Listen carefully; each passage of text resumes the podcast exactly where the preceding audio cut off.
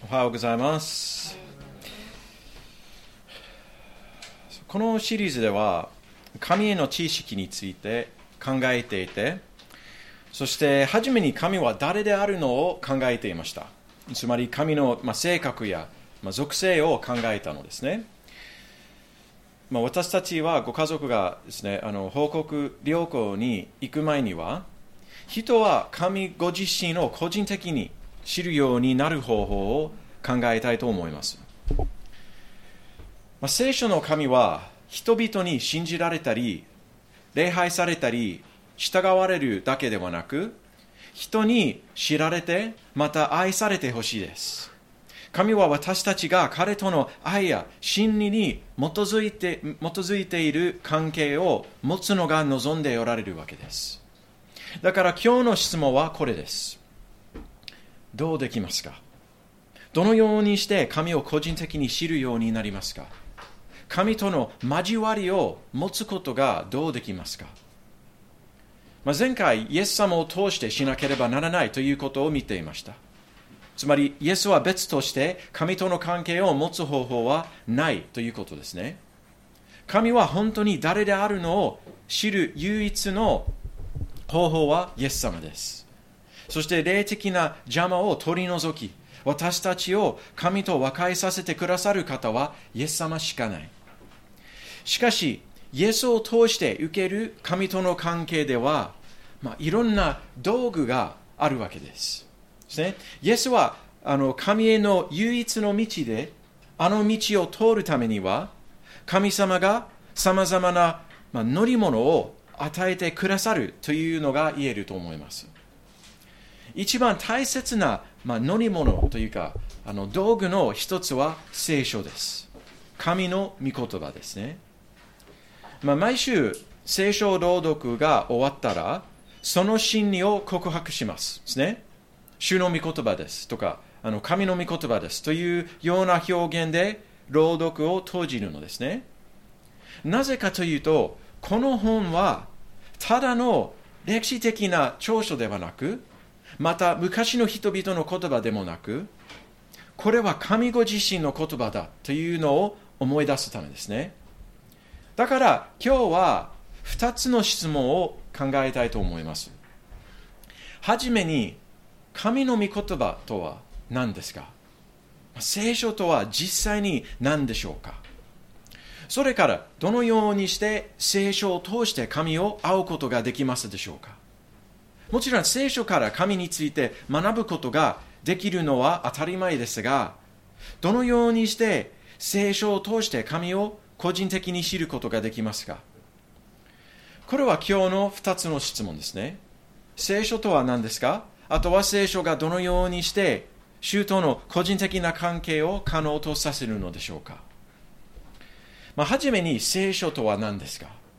なぜ神の御言葉と呼ばれていますか本当の意味は何ですかクリスチャンとしてはですね、もちろん聖書は神から来るのだと信じています。使徒パウルが言った通り、聖書はすべて神のあの霊感によるものです。でも神の霊感によるものだというのは何でしょうか、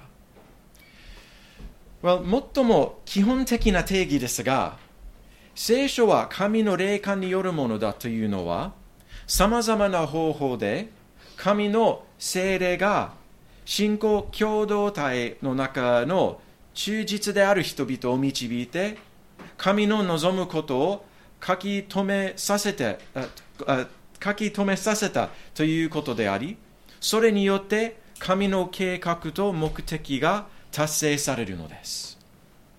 あのもう一度聞いてください。さまざまな方法で神の精霊が信仰共同体、信仰のコミュニティですね、の中の忠実である人々を導いて、神の望むことを書き留めさせたということであり、それによって神の計画と目的を達成されるのです。この意味には大事なポイントを3つ気づいてください。はじめに神は御言葉を通して彼のご計画を達成するのです。イザヤ書あの 55, 節55章10節と11節では見ていたのでしょう。このこのポイントはですね。神の御言葉は神の意向をもたらします。例えば聖書は神は誰であるのを見せます。御子イエス・キリストに証にしています。何が善であり何が悪であるのを示しています。聖書の一番大事な目標の一つは我々が神を知るようになることを助けます。神を知りそして神との救われている関係を持つということですね。それは聖書を通して受けることができます。これらのようなことで神の御言葉は神のご計画を必ず実現するわけです。実現するかもしれませんということではなく必ず実現するわけです。次は聖書の霊感という手続きが神のコミュニティの中で起こるということも気づいてしましょう。つまり神の民を通して霊感の手続きが起こっていたわけです。まあ、もちろんあの神様は誰でも使えますが彼の民を通して聖書をもたらすのを神が決めていたんです。聖書すべては神のコミュニティの民民のためにまたそこあのそのコミュニティのうちに書かれていたのです。それだけではなく聖書聖典まあ、聖典というのは神の霊感によって受けて書かれたとあの認められあ認められたあの文章群ですね。あの、まあ、聖典が神のコミュニティを通してきました。あの、まあ、聖典そその言葉の意味分かりますか ?OK よかったですちょっとちょっとあのまあ分からなかったけどだからそうですねあのその聖典が神のコミュニティを通してきました聖書は神の民から切り離されて一人で山の上に瞑想しているもの、あるいは一人の指導者の命令によって生まれたものではありません。ですね。そういうものではありません、聖書は。いや、神の民の生活に参加していた忠実である者たちを通してきました。それが聖書の読み方について大事な真理を示すと思います。もちろん個人的な聖書学びが大事ですが、あの学びを神の民のコミュニティから切り離さないように注意しなければならない。神の民のコミュニティを通して与えられていたと同じように、同じコミュニティの中で読んで考えるべきです。最初のポイントがあの一番大切だと思いますが、聖書は精霊から来るということです。聖書は神の精霊、つまり神ご自身から来るわけです。霊感によるものという言葉ですが、ギリシャ語を文字通りに翻訳すれば、神の息吹によるものです。ですね。神の息吹によるものということになります。あ文字通りに通訳すれば。ペトロも第2ペトロ1章21節ではこう書きました。予言は決して人間の意志によってもたらされたものではなく、精霊に動かされた人たちが神から受けて語ったものです。つまり聖書の本当の起源は人間ではない。聖書は山で瞑想し、あの自分の知識や知恵に基づいて特別な理解に至るあの啓発された個人の産物ではありません、ね。聖書はそういうものではありません。本当の起源、本当の原因は聖霊です。神ご自身は聖書をもたらすためにさまざまな人々を彼の身胸によってあの動かせてくださいました。まあ、いろんな方法があったのですが、すべての場合では聖書の真理は神の知恵、神の知識や神のあの、まあ、善理をに基づいています。だから私たちは聖書を読んだら実際に神の御言葉を読むという意味ですよ。神の心から出された言葉を読むということです。聖書すべてですね、歴史でも、詩でも、手紙、あの法律、説教、何でもですね、そのすべては神から来るわけです。もちろん人間が寛容されました。聖書をもたらすためには、神がさまざまな人々を通してあの働きましたが、本当の原因は精霊ですよ。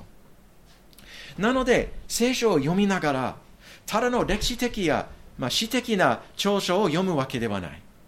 むしろ、わざと神から出られた通信を読むわけです。それは私たちが神と近づいてきて、イエスを通して彼をもっと深くに知るようになるためです。聖書は神の御言葉とはその意味ですよ。まあ、あれはものすごく大切ですが、この点で終わってはいけません。まあ、私がとっても好きな作家の一人は C.S. ルイスですね。あのまあ、C.S. ルイスを何回も引用あのしていますが、ただしもちろんルイスさんが私が生まれるしばらく前に亡くなった。ところが彼のさまざまな長所を通して、まあ、ある程度にはルイスさんを知るようになることが可能ですね。例えば、ルイスさんの考え方や、まあ、人柄を知ることが、まあ、ある程度にはできます。そして、ある程度には聖書も同じです。神から来るので、ルイスさんの長所から彼について学べると同じように、聖書から神について学べるわけです。しかし、これは大切ですね。しかし、ルイスさんの長所では、彼ご自身を個人的に知ることはできません。C.S. ルイスは1963年に亡くなりました。まあ、私が生まれる20年前ですね。20年前でした。ルイスさんはま,、まあ、まだ存在していると私が信じていますが、まあ、あの天国ですね。天国で存在しているかもしれませんが、私はそのルイスさんを知ることはできません。この世の中で生きていたルイスさんだけを知ることができます。ルイスさんは生前に書いたことの一部については、まあ、死ぬ前にさえ考えを書いていたかもしれません。だから彼の長所の中では、その時のみの思考をアクセスできます。ところが、ルイスご自身のアクセスできません。ですね。ルイスの長所はなんか、まあ、影のようですね。ルイスの後に残っていますが、ルイスご自身はその中に発見できません。ただし、私たちは神の御言葉についてこのように考えるべきではありません。このように考えるべきではありません。ヘブル書4章12節を聞いてください。神の言葉は生きていて力があり、諸刃の剣よりも鋭く、魂と霊、関節と骨髄を化けるまでに差し貫き、心の思いや計りごとを見分けることができます。C.S. ルイスの長所は大事な価値があると思いますが、生きていないし、精霊の力を持っていません。まあ、ルイスは死んでいます。なので彼の長所を読むときにも、ルイスご自身はその中でいません。ルイスの遺産が残っていますが、彼ご自身は、まあ、影響を、まあ、直接に与えることができません。ルイスの長所は、まあ、石像のようですね。まあ、美しくて印象深いかもしれませんが、静止しています。でも、神の御言葉は静止していません。全然違います。神の御言葉は生きていて力があるのですよ。13節も聞いてください。あのヘブル書の4章ですね。13節聞いてください。神の見舞いに現れない被造物はありません。まあ、これは神の御言葉についての箇所ですが、神から隠せないことも書いてあります。なぜかというと、神は彼の御言葉の中でいるからですよ。神の御言葉は、ただの静止した昔からのメッセージではない。まあ、石像のようなものではない。いや、神の御言葉は生きているのです。なぜなら、神の精霊があのその御言葉を与えたし、同じ精霊を通して神はその中で今までも働いているからです。A.W. トーザーというあの神学者が神の御言葉の影響をうまく説明したと思います。まあ、創世記一章ですね。あのその一章では神は創造し、あの瞬間では神の言葉とあの精霊も見るのです。創造を通して神は何もないから物をもたらし、混沌からあの秩序も秩序をもたらします。そして暗闇の中では神は光を輝かせてくださいます。聖書を通して神は同じ働きをします。言葉によって、また精霊の働きを通して、神は何もないから物をもたらし、あの混沌から秩序をもたらし、そして暗闇の中に光を輝かせてくださいます。書かれた御言葉によって、神は何もないから物をもたらす。信仰信仰がないところでは信仰をもたらす。死んだ心を生かしてくださいます。聖書を通して神は我々の人生の混沌から秩序をもたらします。神は善と悪を区別できる心を聖書を通して生み出させてくださいます。聖書を通して神は我々の心の中の暗闇を照らしてくださいます。まあ、これは一番難しいことではないでしょうか。神の光が我々の心の内にあの輝いたら、つまり聖書が我々のうちの、ま、善と悪を分け始めたら、まあ、あれは苦しいでしょう。あの我々は自分の自分を正直に見るのが好きじゃないと思います。自分の罪が見づらいですね。だから暗闇の中に歩み続きたいです。ただ、神の光は見表すだけではなく、その暗闇を照らし、罪を清めてくださいます。それが神の御言葉の力ですよ。でもこれが可能であるのは、神の御言葉が生きていて力があるからのみですよ。神の精霊ご自身は、この御言葉の中で働いているからこそ、この影響があるのですよ。だから神の御言葉と時間を過ごすときに、まあ、ただの昔のルールや歴史の本を読むだけではない。いや、神の精霊ご自身のこの御言葉の中で会うことができます。神は我々の心の中で働いてくださいます。彼の精霊によって御言葉を通して我々の霊の中で神はあの働くわけです。詩編119編では、この作家が、あの詩編者が、神の御言葉の記述を考えてください。25節、御言葉の通りに私を生かしてください。そして28節、御言葉の通りに私を強めてください。そして32節では、御言葉によって神は彼の心をあの広広くしてくださるということもあ語っています。まあ、だから支援者はですね、受動的な影響を頼みません。いや、神がこの影響を積極的にもたらしますように頼むのですね。この影響は御言葉によって実現されると彼が分かっていました。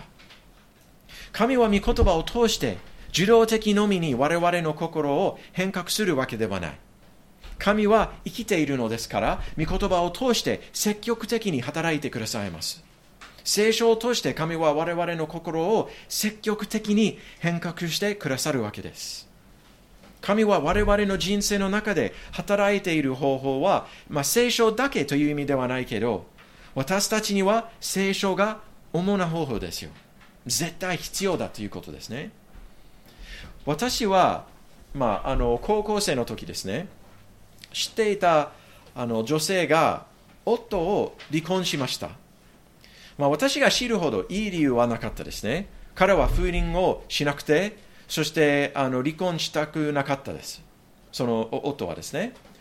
その女性は神が彼女を夫を離婚するように導いている気がしているということを言っていました。今までもそれが愚かに私が思っています。これは聖書の中で神の御言葉から自分を引き離せるの危険性ですよ。そうすれば土台がなくなって、そして自分の気持ちや思考を神の知恵や神の個人的な導きでさえ混同するかもしれません。そうすれば秩序は混沌となる。そして光は暗闇になります。もし神は彼の御言葉のうちに働き、また神の精霊ご自身が御言葉のうちにいると私たちが知っているのなら、そして神の御言葉があの生きていて力があるのと知っているのなら、神は我あの彼の御言葉に反して我々を絶対導かないことも知ることができるのでしょう。不倫をするように神は絶対導かない。イエスを見つけるように神は絶対導かない。虐待したり盗んだりするように神は絶対導かない。なぜかというと、それは聖書に反することからですね。神が聖書は別として他の方法で我々をたまに導くのと私が信じています。例えば、証しをするように精霊が導くかもしれません。もしかして貧しい人を助けるように精霊が導くかもしれません。精霊は神の愛とあの恵みを思い出させるかもしれません。しかし、この導きはいつも神の御言葉と一致し、それに反することは絶対ありません。だから、神を個人的に知りたいのなら、本当の関係を持ちたいと思うなら、彼の御言葉の中で時間を過ごすことのなしでできません。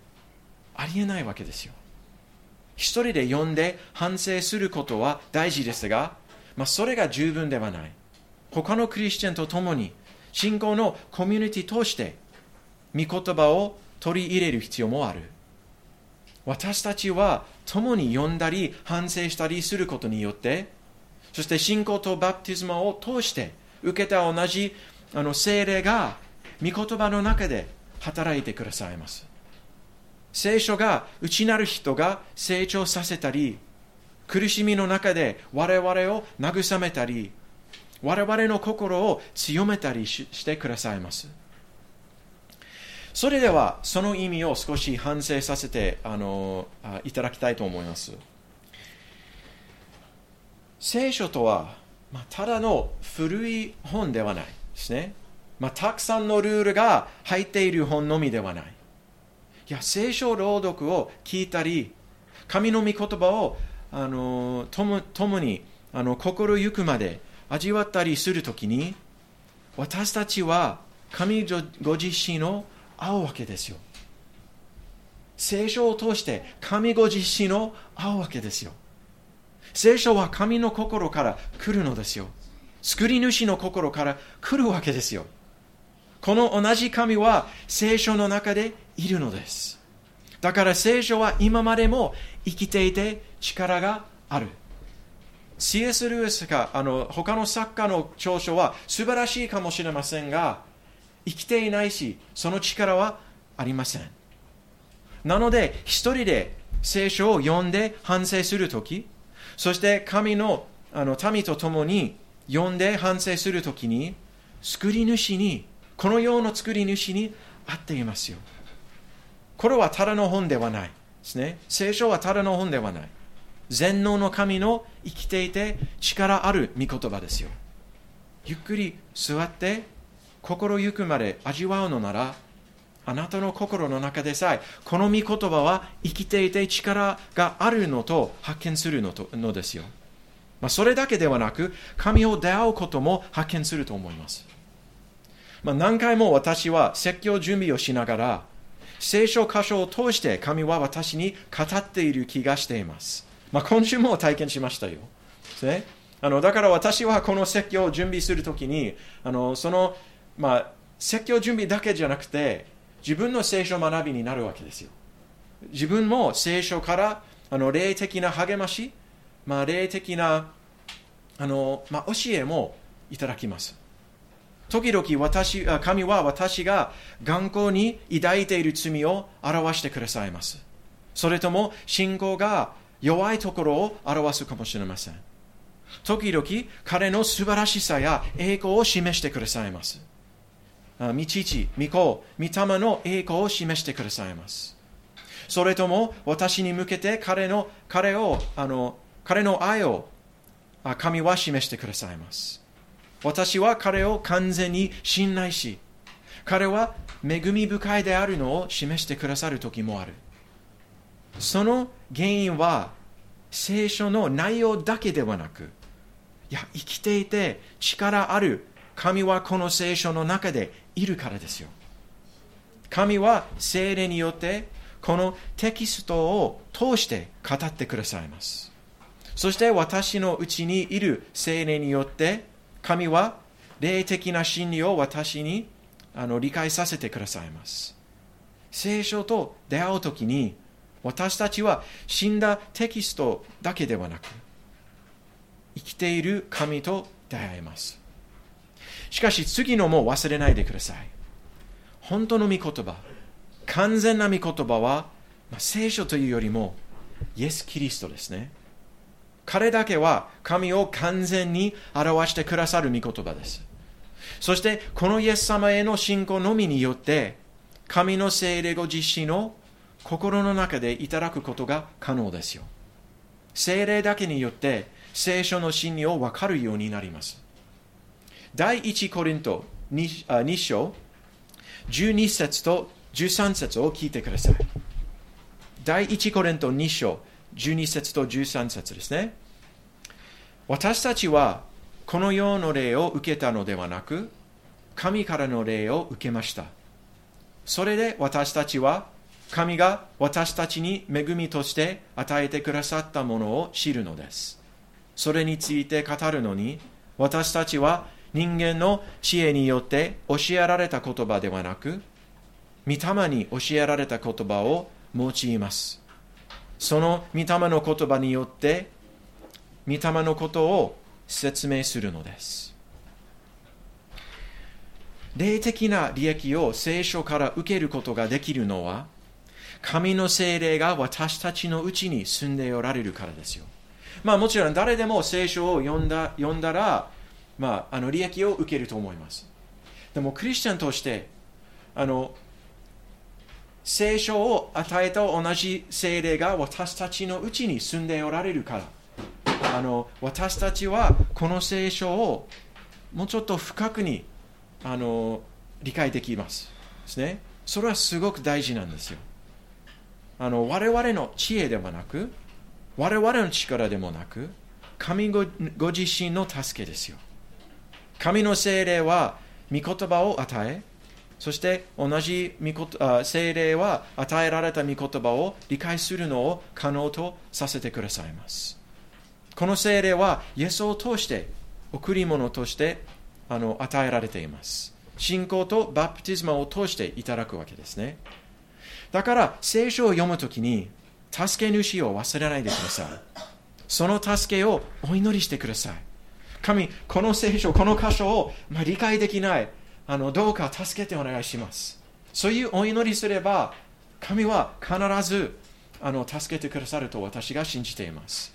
まあ、すぐに起こるかもあの起こる起こるわけではないかもしれないけど、確かに理解できるように助けてくださると思います。聖書の中であの神を出会うことはできますですね。だから神を出会うことが欲しいのなら、まあ、そのお祈りもしてください。聖書を読む前には、神様どうかこの聖書を通して、あなたの御言葉を通して、あなたを出会うことができますように助けてください。そのようなお祈りもできますですね。神様は必ずその御言葉の中であなたを出会ってくださいます。お祈りして終わりましょう。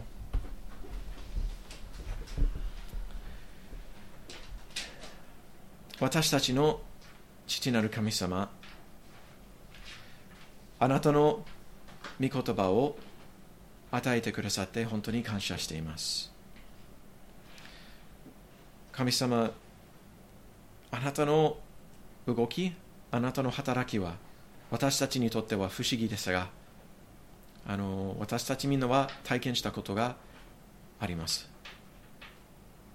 あのあなたの聖書を通してあなたの御言葉を通して私たちの心が動かされたことも体験したことあると思います。